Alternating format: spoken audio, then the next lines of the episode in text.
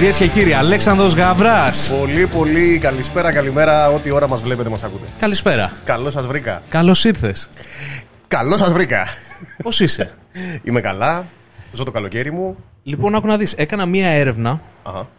Προσπαθούσα να βρω διάφορα πράγματα για σένα στο ίντερνετ και έπεσα σε κάτι που μου άρεσε πάρα πολύ. Αλλά ήσουν πολύ, πολύ, πολύ διαφορετικός. Τι εννοείς; Σε μία διαφήμιση από ένα αναψυκτικό. Πω, πω, πω, πω. Ναι. Με πήγες χρόνια πίσω. Πολλά χρόνια. Πολλά χρόνια και πολλά κιλά λιγότερος και πολύ μαλλί λιγότερος. Ρε, εσύ ήσουν πάρα πολύ διαφορετικός. Αφού το κοιτούσα, λέω Ναι, ο Αλέξανδρος είναι. Γιατί βασικά αυτό που κατάλαβα ήταν το χέρι σου την ώρα που έπαιζες στο τύμπανο. Έχεις ένα πολύ χαρακτηριστικό την ώρα που χτυπάς.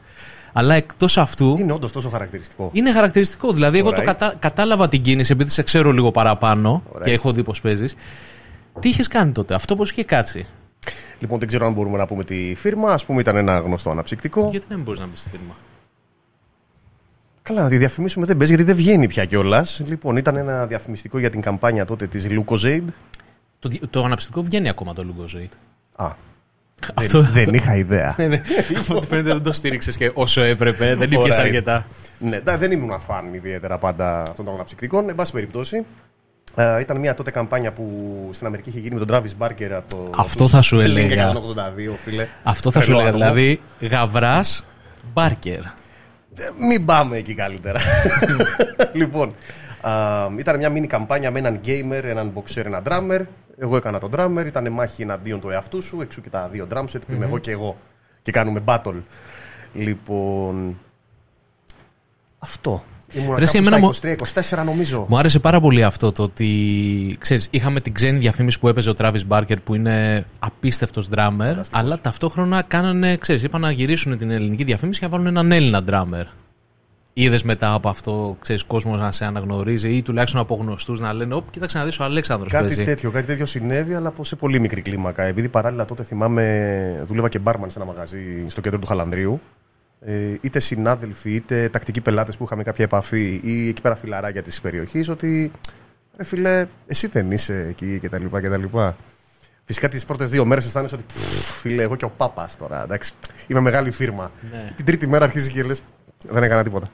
Να σου πω, τι είπες, δούλευες μπάρμαν, μπορείς να τα κάνεις αυτά ταυτόχρονα δηλαδή και να, να είσαι μουσικός και να κάνεις μια άλλη δουλειά. Γιατί μάλιστα μπάρμαν δουλεύεις νύχτα. Σαν μουσικός, ίσως να δουλεύεις νύχτα. Ακριβώς. Κοίτα, είναι όλα θέμα του τι λένε τα κουράγια σου, τι λέει η περδικούλα σου και τι αντέχεις να κάνεις και πώς αντέχεις να ζεις. Ε, τότε ήμουνα στις τρέλες μου, λοιπόν, να το πούμε έτσι. Οπότε άντεχα. Είχα τρει-τέσσερι βάρδιες τη βδομάδα στο μπαρ. Παράλληλα έτρεχα με τρία συγκροτήματα τότε. Τρία Κάποια στιγμή συγκροτήματα. προέκυψε και μια μουσική σχολή στην οποία δίδασκα. Γενικότερα, εντάξει, επειδή είμαι ούτως ή άλλως πάντα άνθρωπος που του αρέσει μια κινητικότητα, δεν μπορώ να βαριέμαι να κάθομαι σε μια καρέκλα. Το πήγαινα.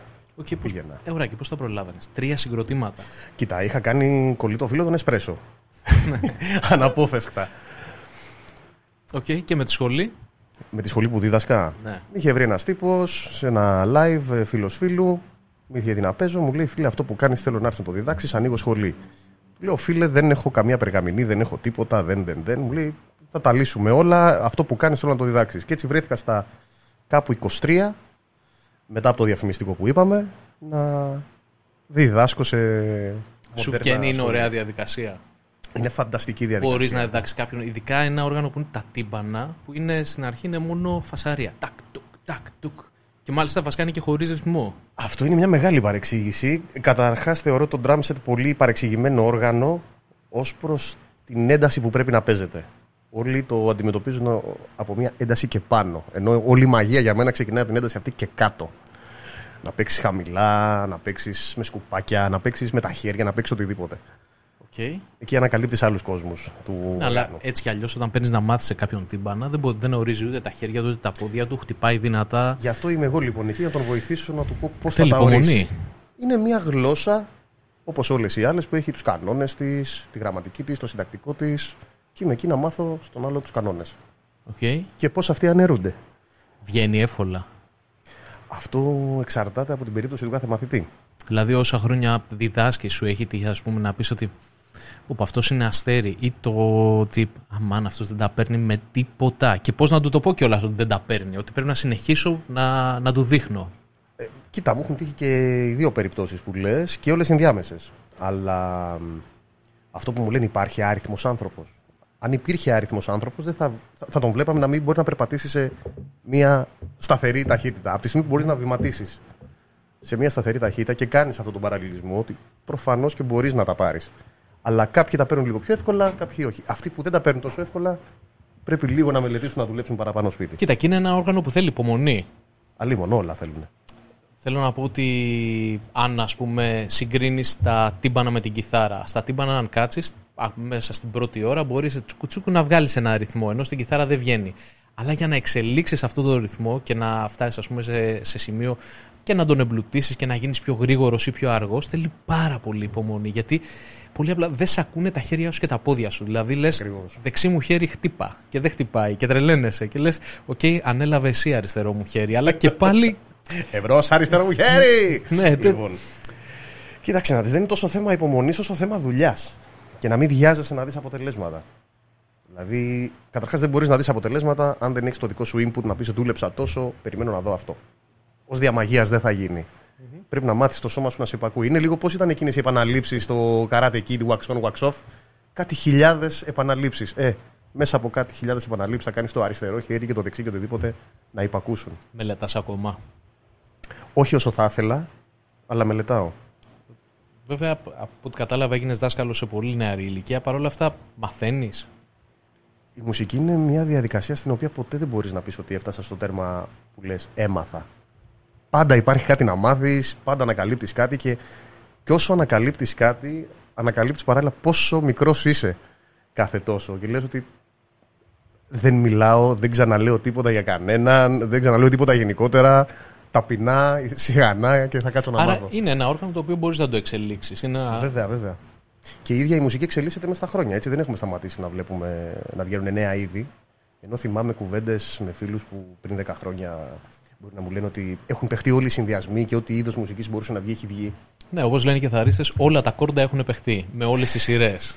Δεν έχει σημασία, δεν είναι τόσο τεχνοκρατικό. Είναι, μιλάμε για τέχνη. Η τέχνη έχει να κάνει με το τι μήνυμα περνά, τι συνέστημα ή σκέψη επικοινωνεί. Okay. Λίγο πολύ, ας πούμε, από πράγματα που σου αρέσουν ή που ακούς το τελευταίο διάστημα, πράγματα που σου κάνανε εντύπωση. Λοιπόν, το. Δεν θυμάμαι ποιο καλοκαίρι τώρα με την καραντίνα και όλα αυτά έχω χάσει λίγο τα χρόνια.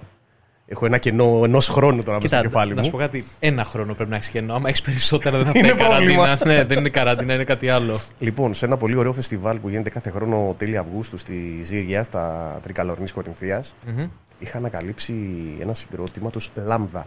Κάτι πυρεώτε οι οποίοι. πφ, Φίλε, πάρα πολύ καλοί. Okay. Ελληνικό στίχο. δεν θα μπορούσα να τους χαρακτηρίσω με κάποια ταμπέλα, αλλά πολύ όμορφη μουσική και πολύ ωραία στίχη. Πάνω κάτω που πλησιάζουν, τι παίζουν, ας πούμε; Όπως πήγα για να τους γνωρίσω και να τους σφίξω το χέρι, λέω: Παιδιά, τι κάνετε, έχετε μπλέξει το ρεμπέτικο με τους Mars Volta. Τι κάνετε; Η λάμδα. Ναι, φίλε. Οκ, θα τους τσεκάρω γιατί δεν Τσεκάρε, ξέρω. τους αξίζουν. Δεν τα ξέρω τα παιδιά, δεν έχω ιδέα, αλλά πραγματικά με χτύπησε αυτό το πράγμα. OK. OK. Και από ξένους καλλιτέχνες, ξένους drummer, κάτι το οποίο ας πούμε. Oh, Θες να πάμε εκεί, όντως. Ναι. Κοίτα, πες μου Travis Barker. Travis Barker σίγουρα. Θα σου πω επίσης σίγουρα Dave Grohl. Θα σου πω Chad Smith. Περίμενε, ρε. Dave Grohl, γιατί; Γιατί όχι; Είναι π- πέρα από την περσόνα που όλοι ξέρουμε για να Αυτό, πάμε, είναι σα- μια- ένας φοβερός drummer. Σαν περσόνα είναι καταπληκτικός, οκ, το παραδέχομαι. Αλλά σαν drummer έχει αφήσει κάποιο αποτύπωμα. Έχεις δίκιο μου. Εντάξει, στου Nirvana έπαιζε το, το παλικάρι. Δεν κάνανε Εντάξει, και δεν- κάτι. Εντάξει. Δεν το λέω από αυτή την Ας άποψη. το αλλά κάνουμε τη χάρη. Δεν περίμενα να το ακούσω αυτό, ας πούμε, τον Dave Grohl. Ναι, φίλε. Καταπληκτικός drummer. Και έχει αφήσει και πλούτο πέρα από δισκογραφικό πλούτο με τις μπάντες του και με Φου και με Nirvana. Ε, επειδή είναι μέλος της παγκόσμιας με δραμιστική κοινότητας και είναι ένας ε, αποδεκτός και αρεστός τύπος γενικά, αυτά που λέει και παίζει είναι. Ρε παιδί μου, μην παρεξηγηθώ. Nice. Είναι drummer. Δηλαδή, ε, ο τύπος παίζει τύμπανα, παίζει κιθάρα, τραγουδάει, τα κάνει όλα μαζί και συμφέρει. Απλά δεν περίμενα, ξέρεις, περίμενα να ακούσω άλλα ονόματα, έτσι λίγο πιο... Ιδιαίτερα. Ε, βασικά drummer, drummer. Drummer, drummer. Για independent, ας πούμε, drummers. Ε, πφ, Να πάμε στο μεγάλο γκουρού, ας πούμε, στο Steve Gadd. όχι απαραίτητα, ρε παιδί μου, αυτό που ήθελα να σου πω, όχι απαραίτητα να είναι Εντάξει, με... okay, στάθηκα πολύ στον Dave Droll, αλλά σου λέω ότι μου έκανε εντύπωση. Περίμενα να ακούσω. Ντανικάρη, τον Τούλα, ας πούμε. Αυτός είναι ωραίος δράμα. Τεράστια αγάπη. Ναι. Τεράστια αγάπη.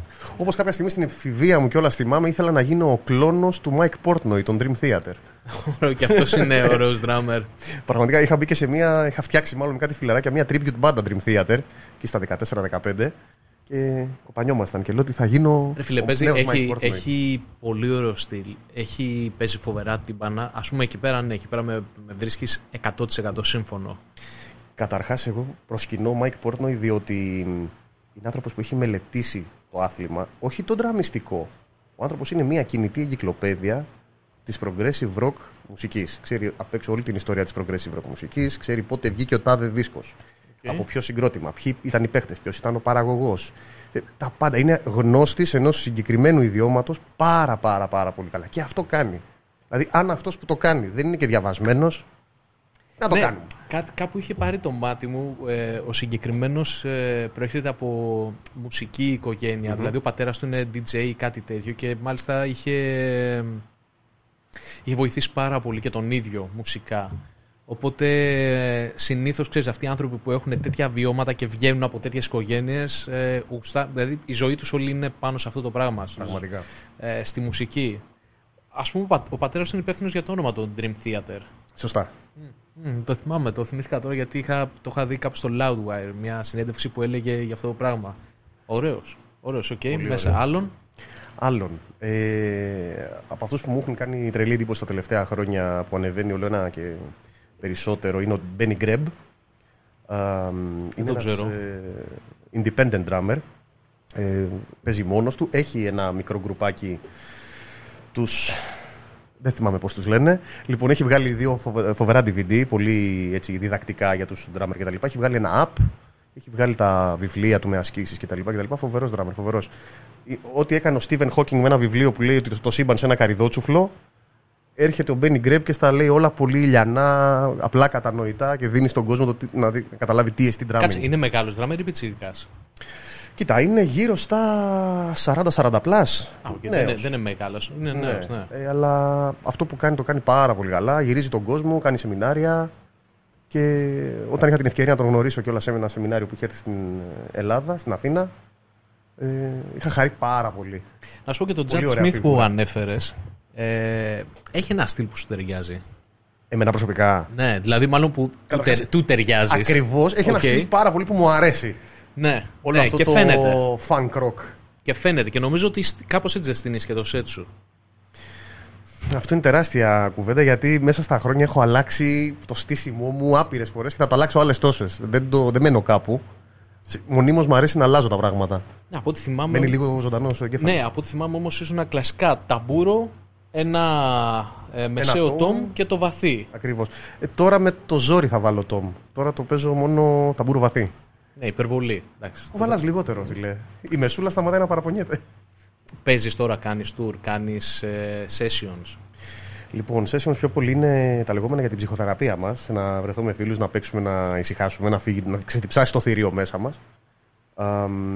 Λόγω της κατάστασης είναι δύσκολα τα πράγματα. Δεν μπορούμε να, ούτε tour να κάνουμε, ούτε να κάνουμε με ευκολία έτσι, πολλές συναυλίες. Θα δούμε πού θα πάει αυτή η κατάσταση.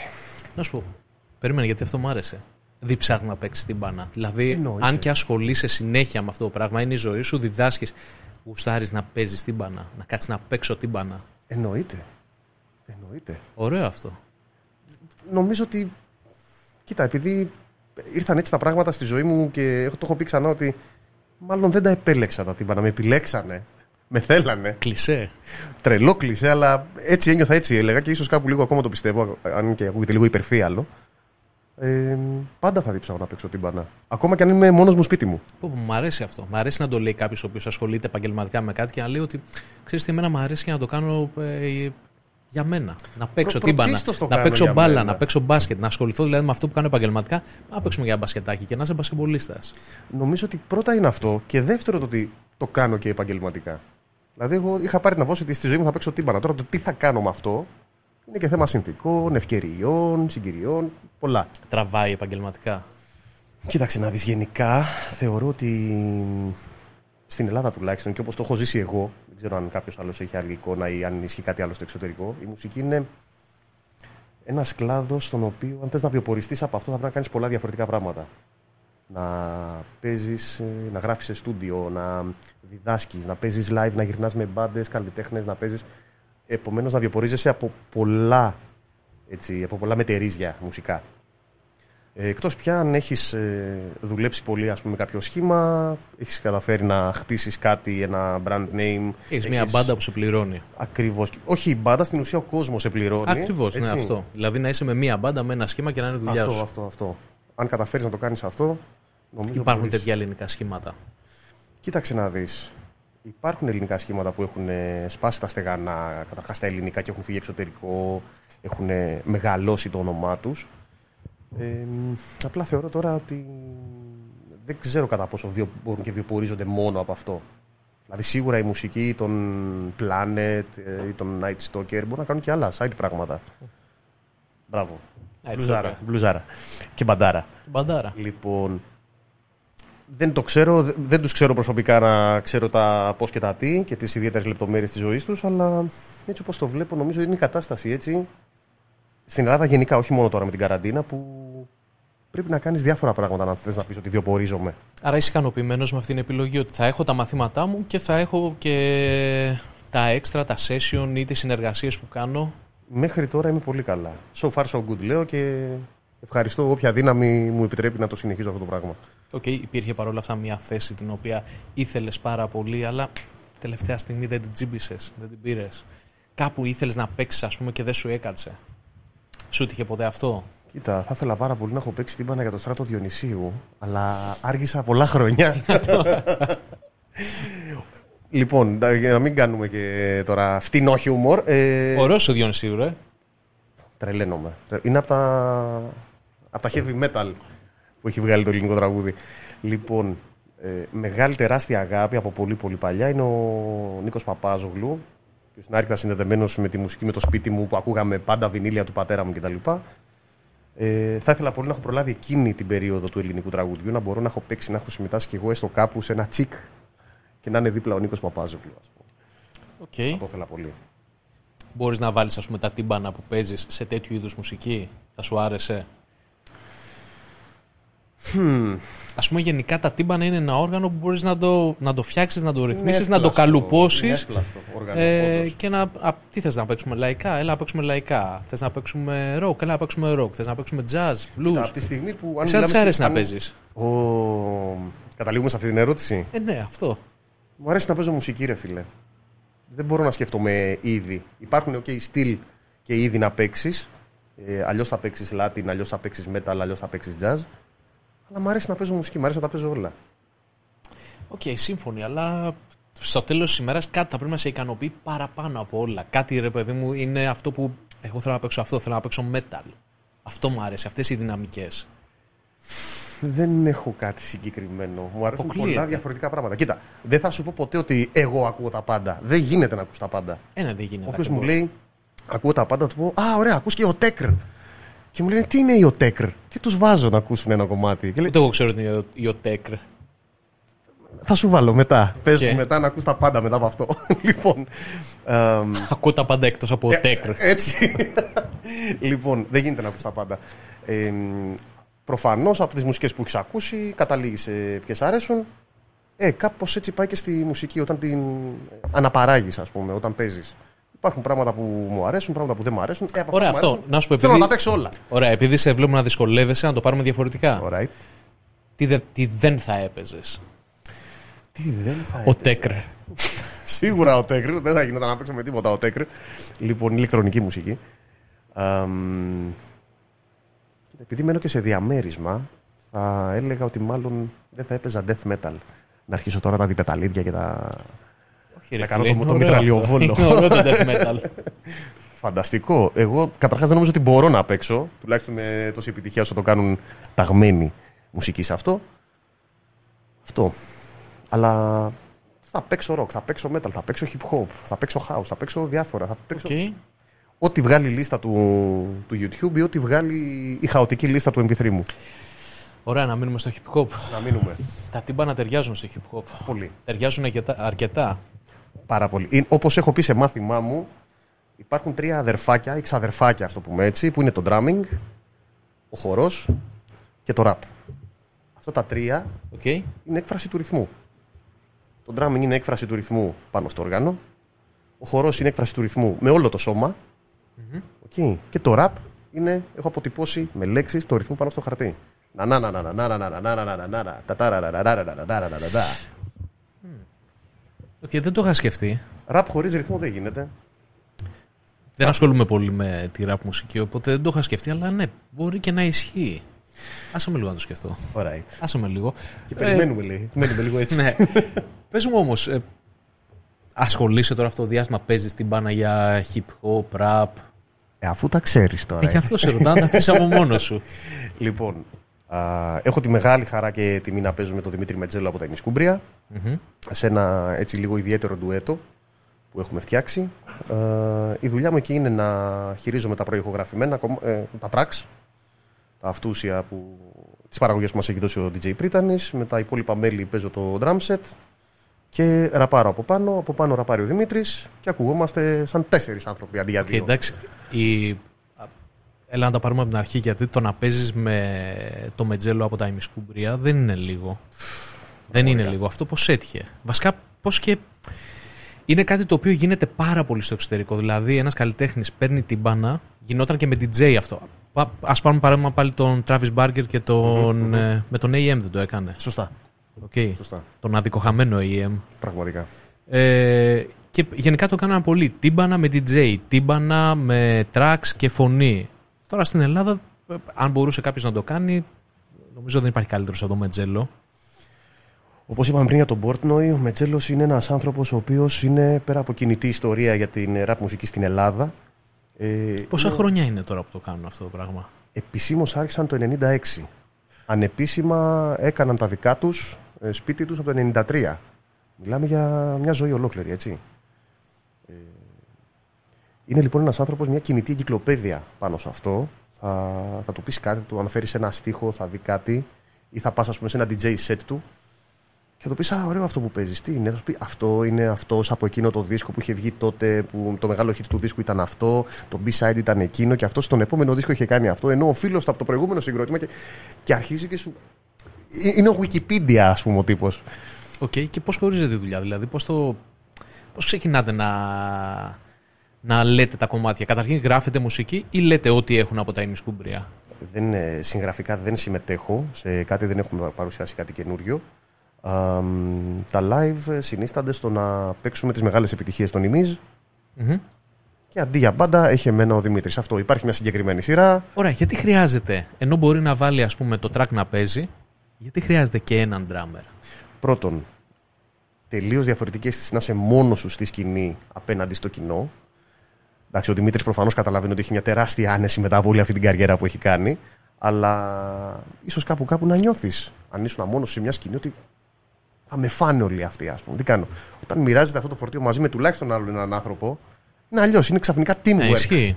ισχύει. Έχεις έναν comrade μαζί. Παρ' όλα αυτά ανεβάζει δυναμικές. Δηλαδή, παίζεται διαφορετικά το κομμάτι. Τι περιμένει κανένας όταν θα, θα, θα το ακούσει και με τύμπανα επιπλέον; Δεν ξέρω τι περιμένουν, σίγουρα είναι διαφορετικό. Δηλαδή το ρυθμικό στοιχείο είναι πολύ πιο. Κάτσε, ούμφ. αφού πριν την καραντίνα είχατε παίξει, δεν είχατε παίξει σε live. Έχουμε παίξει πολλά live, ναι. Και; Σε, σε Κύπρο και Κρήτη. Τι πήρατε πίσω από το κοινό; Ε, πήραμε πίσω μια έκπληξη που δεν περίμενα να ακούσουν κάτι τόσο ζωντανό.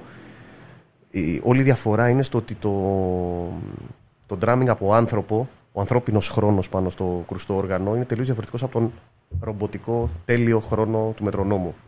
Επομένως, λίγο κυλάει διαφορετικά αυτό που ακούει ο άλλος ρυθμικά, συν ότι όταν έχεις τσιμπημένη μπότα, τσιμπημένο ταμπούρο, έχεις έναν drummer να χτυπιέται, ο Δημήτρης κιόλας είναι άνθρωπος που θέλει να βγάζει μπροστά τον ε, συνεργάτη του. Μου- Πολλές φορές θα μου δώσει ας πούμε, μέσα σε κομμάτι σπάστα, πάρε όλο.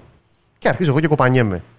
Αυτό α- αμέσως αμέσως κερδίζει τον ε, ακροατή ή θεατή. Έχεις δει ποτέ drummer να πεις ότι χτυπιόταν και ένας εκεί δεν μ' άρεσε που τον έβλεπα. Ναι, ναι, σε καμία περίπτωση. Υπάρχει περίπτωση. Ή υπάρχει αντίστοιχα σώμα που να κάτσει σε τύμπανα να χτυπηθεί και να λέει Τι μαλακιά που είναι και αυτά τα τύμπανα. Τι Όχι, γίνεται. να σου πω κάτι. Γι' αυτό, Κερδίζει, λέγε- κερδίζει. γι' αυτό λέγεται drum throne. Έτσι, είναι λίγο Ό- δικτατορική η Όταν θέση. κάτσεις στο θρόνο, σ' αρέσει. Πραγματικά.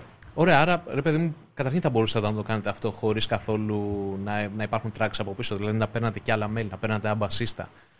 Κατά καιρούς δοκιμάζει κάτι τέτοια ο Δημήτρης. Ε, Καταρχάς έχει ήδη μπλέξει αυτό που κάνει με συγκρότημα. Έχει κάνει τους Prejudice Reborn που παίζανε metal, metal και εκείνος είχε βάλει πάνω, είχε ντύσει με, το, με τους rap στίχους του το, το όλο εγχείρημα.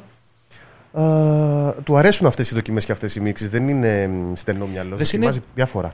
Πρόσεξε, ενώ είναι δύο τελείως διαφορετικές κουλτούρες, δηλαδή αν πάρεις το metal με το rap, παρόλα αυτά δεν είναι ωραία μεταξύ τους.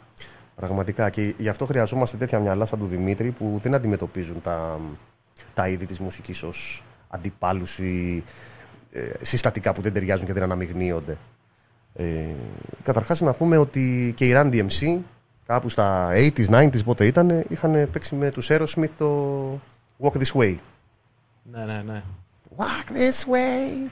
Από, Αυτές οι από, μίξεις πάντα μπάντες, γίνονταν. από μπάντες οι οποίες ε, στην ουσία έχουν φτιαχτεί όπως είναι ας πούμε η Limp Bizkit ή η Linkin Park που τα συνδυάζουν αυτά. Τέτοια σχήματα σου αρέσουν. Ναι.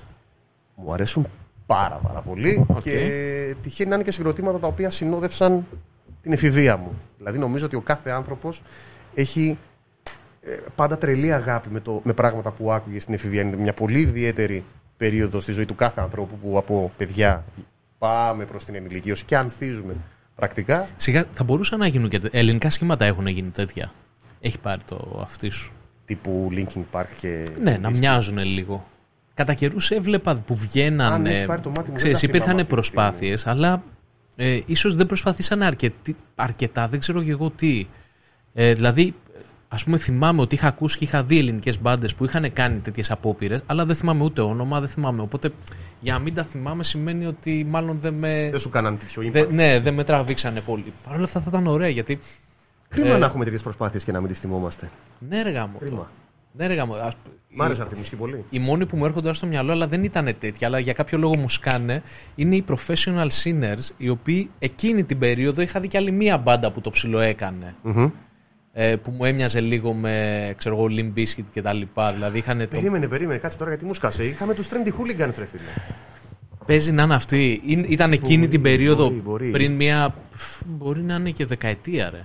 Μπορεί δηλαδή αυτό που σου λέω Άνετα, τώρα να είναι και άνετα. μία δεκαετία πριν. Άνετα. Και, ε, θυμάμαι κιόλας είχαν το ράπερ τον Σέξπιρ. Αν τον θυμάμαι γνωρίζει, φανταστικός ράπερ. Δεν το θυμάμαι καθόλου. Δεν τραβάνε όμως αυτά τα πράγματα στον Έλληνα. Μμμ, από ποια σκοπιά να το κρίνουμε αυτό; σου πω Μπορεί ότι- να μην, να μην ε, τραβάνε εμπορικά. Αυτό δεν Το είναι. αν όμως σου λένε κάτι, εσένα που θα κάτσεις στο σπίτι σου και θα πεις χουστάρω να χώσω τώρα το κομμάτι τους, ξέρω εγώ, να τα σπάσω μέσα στο σαλόνι μου. Κάτι περνάνε. Δηλαδή, έστω και ένα να πάρουν μαζί τους είναι επιτυχία, ρε φίλε. Καλά, σίγουρα. Απλά το λέω αυτό από την άποψη ότι δυστυχώς αυτά τα είδη ήταν. ε, ήταν πάντα τα είδη τα οποία δεν τραβάγανε πολύ στη, στη χώρα μας. Έχουμε άλλη κουλτούρα. Εμάς μας αρέσει πάρα πολύ το σιρτάκι. Μας αρέσει πάρα πολύ το μπουζούκι. Όχι, φίλε, μακάρι να μας άρεσε το σιρτάκι. Μας αρέσει πολύ το τσιστετήλι και το ζεϊμπέκικο. Μπράβο, ναι. Μας αρέσει Δεν θέλω πολύ. να είμαι εριστικός, δεν ξέρω και κατά πόσο είναι δικά μας αυτά τα πράγματα. Το Δηλαδή; τσιστετήλι και το ζεϊμπέκικο. Εντάξει. 400 χρόνια σκλαβιάς είναι πολλά, ρε φίλε, για να τα κάνουμε ένα έτσι και να τα βγάλουμε από πάνω μας. Είναι άλλης προέλευσης αυτά. Δεν ξέρω αν είναι ελληνικά. Δεν έχω ιδέα. Δεν έχω ιδέα. Εντάξει. Πάντως τα ακούνε οι περισσότεροι. Δηλαδή, ας πούμε, αυτό που θέλουν είναι. Έχω ακούσει πιο πολύ κόσμο να λέει ότι κατεβαίνω Αθήνα για να πάω στα μπουζούκια παρά κατεβαίνω Αθήνα για να πάω στο Terra Vibe. Σωστά. Okay. Σωστά. Και. Ε, εντάξει, επειδή εγώ με τις άλλες φιλοσοφίες, βέβαια τώρα μέσα στην καραντίνα το είπα. Άντε να ανοίξουν όλα, θα πάω μέχρι και μπουζούκια. Γιατί θέλω απλά να πάω να ακούσω λίγο live μουσική να παίζει. Και επειδή άλλο αυτό. δεν βλέπω να γίνονται πολλές μεγάλες διοργανώσεις, έλεγα έστω και μπουζούκια. Μεθαδόνη. Έστω και μπουζούκια. Κάτι ρε παιδί μου, ναι, μεθαδόνη.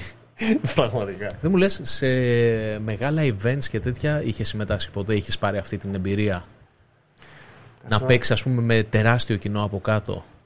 Αυτό που θέλουμε όλοι. Να ανέβουμε σε μια σκηνή και να Λοιπόν, κοιτάμε έχω- κόσμο έχω από κάτω. Ζήσει, τώρα εξαρτάται τι ονομάζεις και μεγάλο κοινό. Δηλαδή, όταν κάποια στιγμή στα κάπου εκεί 24-25 πάλι είχα παίξει με το hard rock trio τους Beggars, τότε στο ράδιο Αρβίλα. Εντάξει, το στούντιο ήταν 5-10 άνθρωποι, αλλά έξερα ότι μας βλέπουν ένα μισή εκατομμύριο, ας πούμε, τηλεθεατές. Όχι, λέω πιο πολύ Για live, live, live. τώρα, live. έχω βρεθεί, ας πούμε, το Δημήτρη το Μετζέλο στην Κύπρο με μεγάλο κοινό, ξέρω εγώ, 2.000 άτομα από κάτω. Εντάξει, εκεί είναι, είναι πολύ κάτω. Είναι σεβαστό. σεβαστό. Ε, ναι, ρε, οι 2.000 είναι μια χαρά. Απλά για μένα δεν ξέρω. Πάντα είναι περισσότερο το impact του κοινού πιο πολύ ποσοτικό, ε, πιο πολύ ποιοτικό μάλλον παρά ποσοτικό. Δηλαδή μπορεί να είναι 2.000 άτομα και να είναι έτσι. Παναγίες από κάτω. Και να είναι 100 άτομα οι οποίοι ουρλιάζουν, σφάζονται, χτυπιούνται, τα σπάνε. Κοίτα, για σένα Τελικά όμω. τι διαλέγεις; Θα σου πω, κατά, σίγουρα θέλεις την ενέργεια, αλλά όπως και να έχεις, το ίδιο show δεν θα κάνεις. Δηλαδή, είτε. Και ένα άτομο να είχα το ίδιο θα έκανα. Ναι, ο άλλος πληρώνει το ειστήριό του να σε δει, οπότε οφείλεις να του δώσεις το 100% έτσι δεν είναι. Και δεν ξέρω αν είναι και τελικά, για, επειδή έχω πει ακριβώς το ίδιο, θε- το ίδιο πράγμα, καταλήγω στο να λέω ότι δεν ξέρω αν είναι βάση του ότι πλήρωσε εισιτήριο. Δεν είναι το, το κόστος εισι- το- του εισιτηρίου που μου γεννά το σεβασμό για αυτόν τον άνθρωπο. Είναι το ότι εγώ πήγα και αυτός ήρθε για να συνδεθούμε. Το live, η συναυλία, γίνεται γι' αυτό. Αλλιώς καθόταν σπίτι του, μας άκουγε. Ή κάποιος μας έκανε live stream, καθόταν σπίτι του και μας έβλεπε. Ναι. Όλα γίνε- γίνονται για να συνδεθούμε. Να έρθει ο άλλος να μου σφίξει το χέρι, να πούμε μια κουβέντα. Μπράβο, φίλε, είσαι ωραίος. Μπράβο, είσαι ηλίθιος. Πώς είσαι έτσι. Οτι, οτιδήποτε. Να συνδεθούμε. Και νομίζω Ναι. ότι η μουσική και όλοι οι άνθρωποι των τεχνών λειτουργούν με γνώμονα αυτό.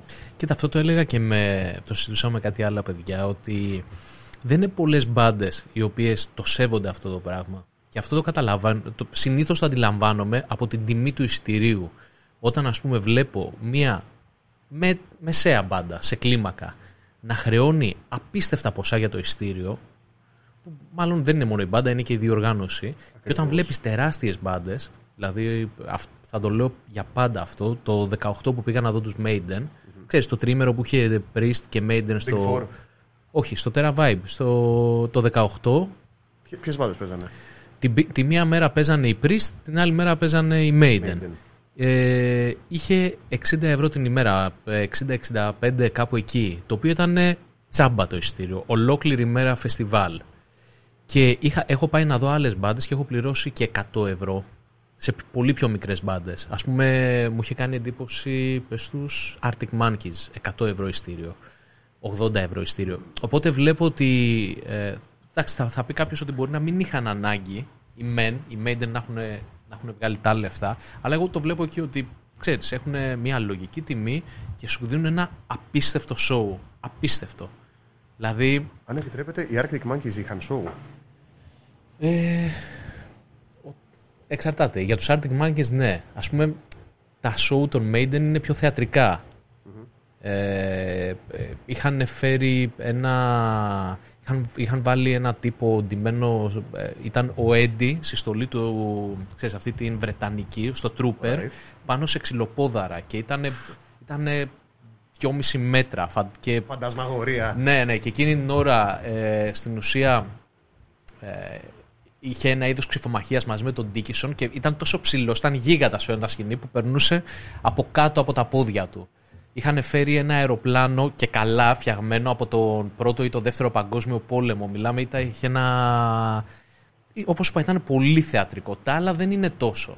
Φαντάζομαι όμως ότι για να κουβαλήσουν μόνο όλα αυτά τα πράγματα που χέστο, ήταν οι Maiden, θα τους άκουγες και σε καρέκλα να παίζανε, θα τους άκουγες. Σωστό. Δηλαδή, όταν κάνει ο άλλος τέτοιο κόπο για να σου βγάλει αυτό το show. Εμένα ξέρεις τι μου προσφέρανε. Δεν ήταν μόνο η ανατριχίλα εκείνη τη στιγμή. Είναι ότι είμαστε καλοκαίρι του 2021 και το συζητάω με την ίδια ένταση και θα το θυμάμαι για όλη μου τη ζωή. That's a winner, right there. Αυτό. Nice. Δηλαδή και εσύ όπως είπες ότι αυτός ο ένας που θα έρθει και θα τον πιάσεις, θα πει. Πω, πω, είδα τον Γαβρά και έπαιξε τέτοια τύμπανα, θα τον θυμάμαι. Θα τον θυμάμαι για πάντα. Γιατί στην ουσία αυτό είναι, ότι θα τους θυμάσαι. Και καλά εννοείται. Από την άλλη, επίτρεψε μου μια ερώτηση. Τους Arctic Monkeys, σε ποια tour τους είδες; Ήταν τότε με το AM, τον δίσκο, που ήταν στα high τους; Ήταν. Με το Are You Mine κτλ. κτλ. ίδια χρονιά παίζει να ήταν. Το 18. Διότι αν θέλουμε να κάνουμε και το δικηγόρο του διαβόλου, όταν μια μπάντα έχει κάνει το μεγάλο μπαμ με ένα Τώρα, δίσκο, τώρα ψιλοσκάλωσα. Νομίζω ότι ήταν, ή ήταν ένα χρόνο πριν, δηλαδή το 17, ή ήταν το 18, γιατί είναι. Αυτά τα δύο τα έχω στο μυαλό μου σαν τα τελευταία που έχω δει. Δεν θυμάμαι τώρα ακριβώς. Ε, ίσως μια μπάντα λοιπόν όταν έχει κάνει το big break της που λέμε, τον δίσκο που έχει πουλήσει, τα, τα media τους παίζουν όλη μέρα, κάθε μέρα κτλ. Σου λέει τώρα είναι η στιγμή μου να χρεώσω, τώρα θα τα βγάλω. Ναι, μπορεί. Θα εξαργυρώσω όλη τη δουλειά χρόνων. Μπορεί. Τώρα, πουρανάκια. Μπορεί, άκου να δεις, δεν το λέω. Και Πώς το λένε, αν θυμάσαι μια φορά που. Μια φορά έχω παίξει την μπάνα live που είχαμε μάθει μαζί. Ε, Arctic Monkeys είχαμε παίξει στο. Σωστά. Σταυρός. Ναι, στο Σταυρό, μπράβο. Δηλαδή, ε, γι' αυτό το λόγο είχα πάει. Μ' αρέσει σαν μπάντα, απλά ξέρεις, έβαλα, έβαλα ας πούμε, σύγκρινα τα ειστήρια. Και α, τώρα που είδαμε τους Night Stalker, τίμιο το ειστήριο; Και να σου πω κάτι, ε, μ' άρεσε που ήμασταν και με το τραπεζάκι καθιστή και ε, ξέρεις, τους απολαύσαμε Σίγουρα με τέτοιο έχει τρόπο. την άνεσή του και τη βολή του. Ναι. Κακά τα ψέματα, αλλά αυτή η μουσική. Δεν τα σπάς μπροστά. Απλά σου λέω Ακούγεται όρθια. ήταν τίμιο το ειστήριο. Ήταν τίμιο. Τιμιότατο. Οπότε δεν είναι. Κάπως έτσι το, το βλέπω ότι πρέπει λίγο πολύ ε, από εκεί σέβεται και λίγο άλλο στο κοινό. Ότι ξέρεις τι, ένα ειστήριο είναι κομπλέ, μπορούν να το πάρουν όλοι, να έρθουν να δουν την μπάντα, να, να ευχαριστηθούν, να μην είναι ακραία πράγματα. Και πάλι υπάρχουν και πολλά πράγματα να εξετάσεις κάτω από αυτό. Δηλαδή, είναι μια εγχώρια μπάντα που βλέπεις και είναι φθηνό το εισιτήριο. Μια μπάντα διάσημη που έρχεται απ' έξω. Πρέπει να πληρώσεις αεροπορικά, να πληρώσεις το backline. Ναι, γι' αυτό σύγκρινα τους Maiden με τους... να Ε, πληρώσεις, και οι Priest ε, είχαν Τη καλό. διαμονή τους, τα ναρκωτικά τους, τι γυναίκες. Ακριβώς.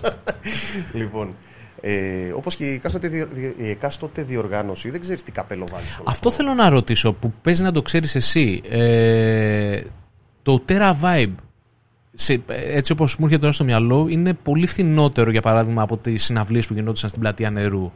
Ας πούμε το ειστήριο των Disturbed ήταν ε, και τώρα ας- ε, οι Priest που έρχονται του χρόνου το 22 που κοιτούσαν να κλείσω εισιτήρια αν δεν κάνω λάθος φαντάσου ένα-ενάμιση χρόνο πριν που είναι πιο early bird δεν υπάρχει είναι, το παίρνεις στο αυγό το ειστήριο μέσα Ε, Early egg. ναι, είναι κα- 60, κάπου εκεί. Alright. Ή, μπο- ή καν- μπορεί να κάνω λάθος, αλλά νομίζω ότι είναι κάπου εκεί. Λες να, έχει, να παίζει και η διοργάνωση μέσα, δηλαδή που θα γίνει. Κοίτα, δυστυχώς τώρα όλο αυτό που λέω είναι μια εικασία, γιατί δεν ξέρω τα πράγματα. Δεν είμαι μέσα σε κάποιο γρανάζι όλου αυτού του συστήματος. Ε, αλλά φαντάζομαι ότι σίγουρα βγάζει και κάτι και οφείλει να βγάζει εφόσον διοργανώνει, τρέχει, δηλαδή είναι τα media που πρέπει να τρέξει, είναι οι συνεννοήσεις για τα πάντα, για τεχνικούς, για παρατρεχάνους, Ναι. για, για οτιδήποτε. Οφείλει να πληρωθεί. Απλά δεν έχω εικόνα του, του, του τι χρεώνει η εκάστοτε διοργάνωση για να φέρει ένα όνομα. Από τα δύο που σου άρεσε περισσότερο, ε, Μαλακάς Σαντέρα Vibe ή ε, κέντρο εδώ, πλατεία νερού, στο Φάληρο; Καλύτερα δεν είναι Έχω έξω. ζήσει, έχω ζήσει τρομερές στιγμές και στα δύο. Δεν μπορώ να με... Δεν, μπο- δεν μπορώ να διαλέξω στα αλήθεια. Έχω ζήσει πολύ ωραία πράγματα και στα δύο.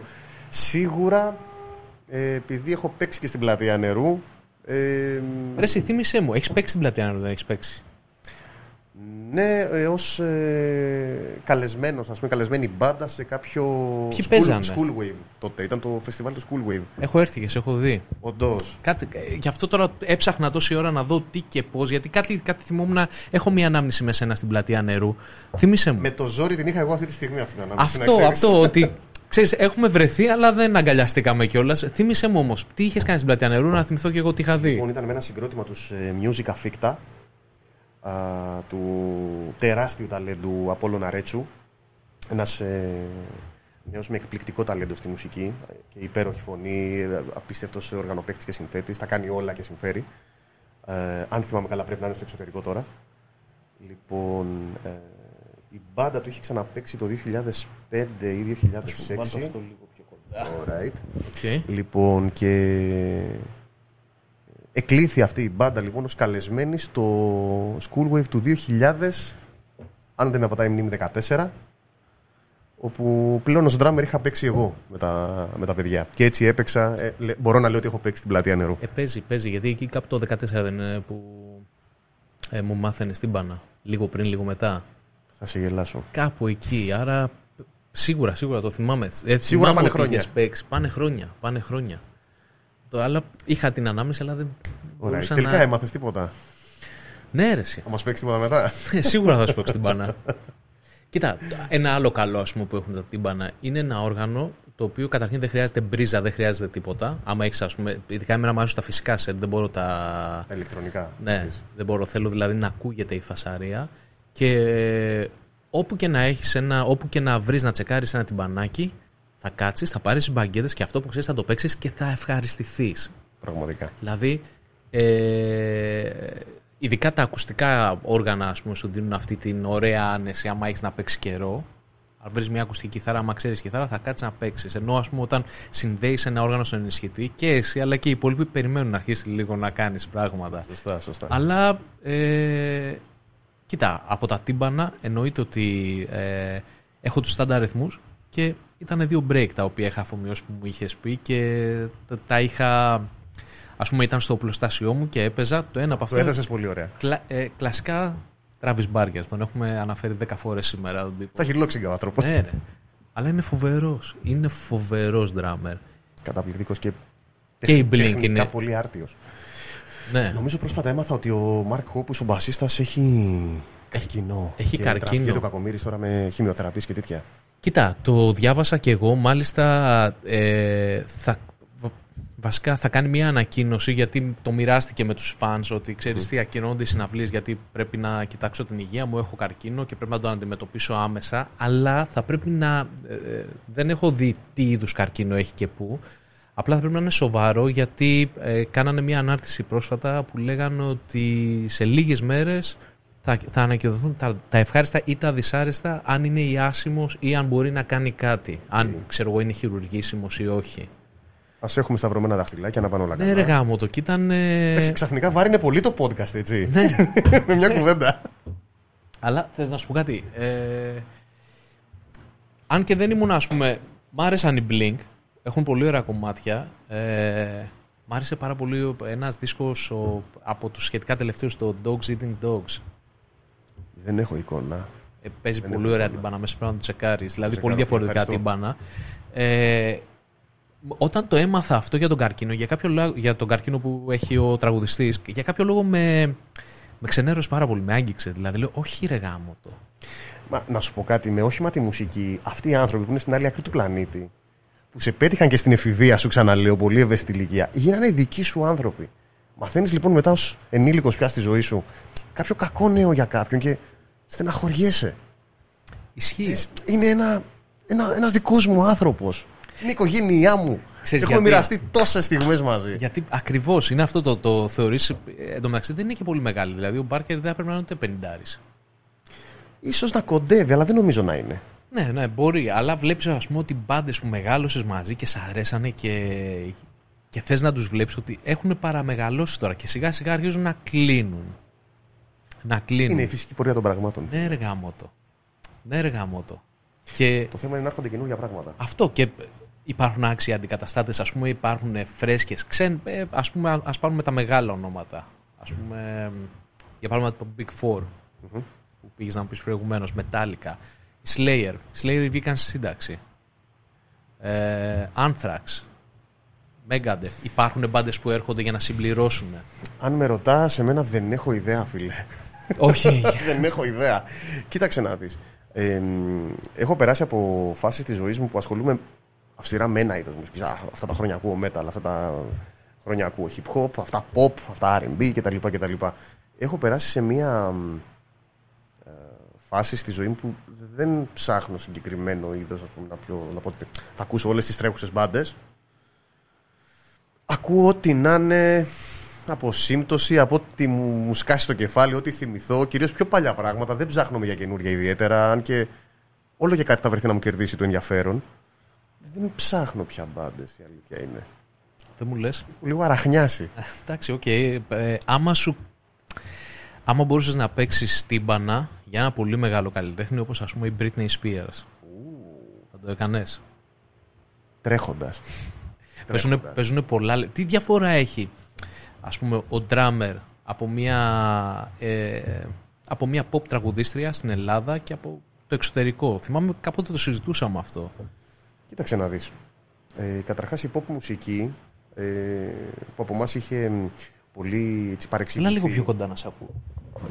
Μπορώ να μιλάω και έτσι να κάνουμε ASMR. Τόσο Σεξι. Και πιο χαμηλά, μα θες. Και να ακούγεται αυτό το πλάτς, πλάτς, πλάτς. Κοίτα μέχρι εδώ είσαι καλά. Εντάξει.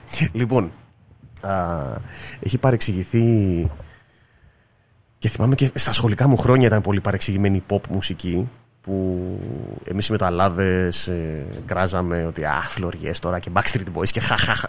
Όλοι οι άνθρωποι της ηλικίας μου αυτή τη στιγμή ακούνε Backstreet Boys είμαστε ου, Yay! Ναι, η αλήθεια είναι- Τα εφηβικά μου χρόνια! Δεν ήταν άσχημη η Backstreet Boys. Φίλοι, ήταν καταπληκτική η πλάκα κάνεις. Ναι. Λοιπόν, α, η pop μουσική ε, έχει την μαγεία του ότι για να καταφέρεις να παίξεις καλή pop μουσική πρέπει να, έχει, να είσαι άρτιος σε όλα τα υπόλοιπα είδη. Γιατί η pop μουσική στην ουσία παίρνει στοιχεία από όλα τα άλλα ιδιώματα, στα πλασάρει ως- σε κάτι εύπεπτο, κάτι εύληπτο μάλλον, όχι εύπεπτο, εύληπτο και στο παρουσιάζει.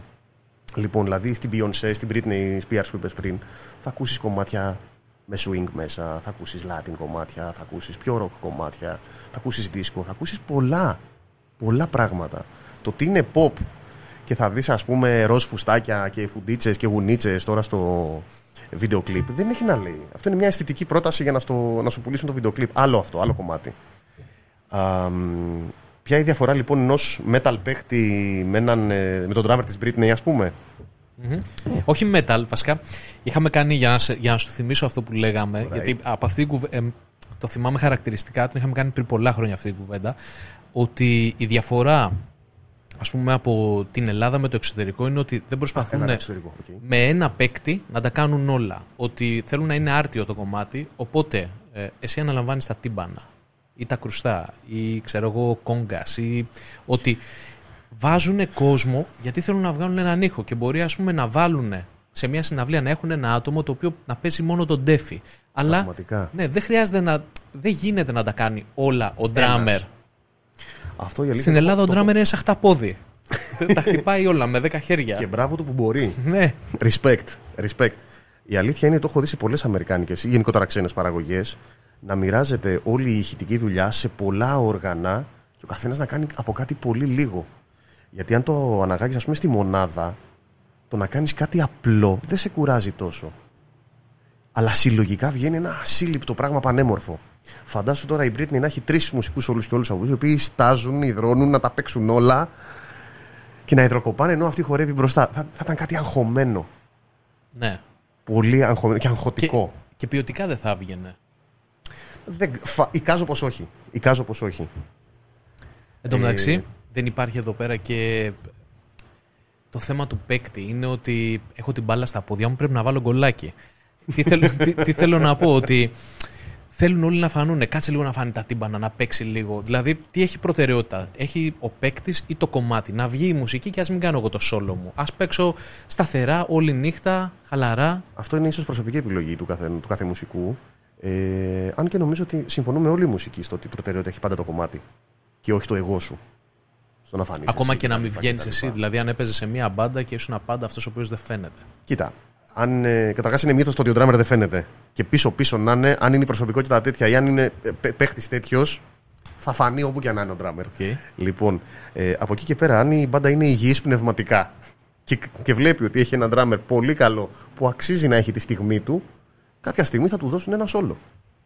Τώρα είναι η στιγμή σου να λάμψεις, σπάστα, βγάλ' τα από μέσα σου, αλλά σε παρακαλώ μετά στα κομμάτια κρατήσου. Αυτό. Κοίτα, η αλήθεια είναι ότι τα τύμπανα σε ε, παρασύρεσαι. Τραβάς. Άμα αρχίσεις και γκαζώνεις τα τύμπανα, είναι λίγο δύσκολο να πεις: Οπα.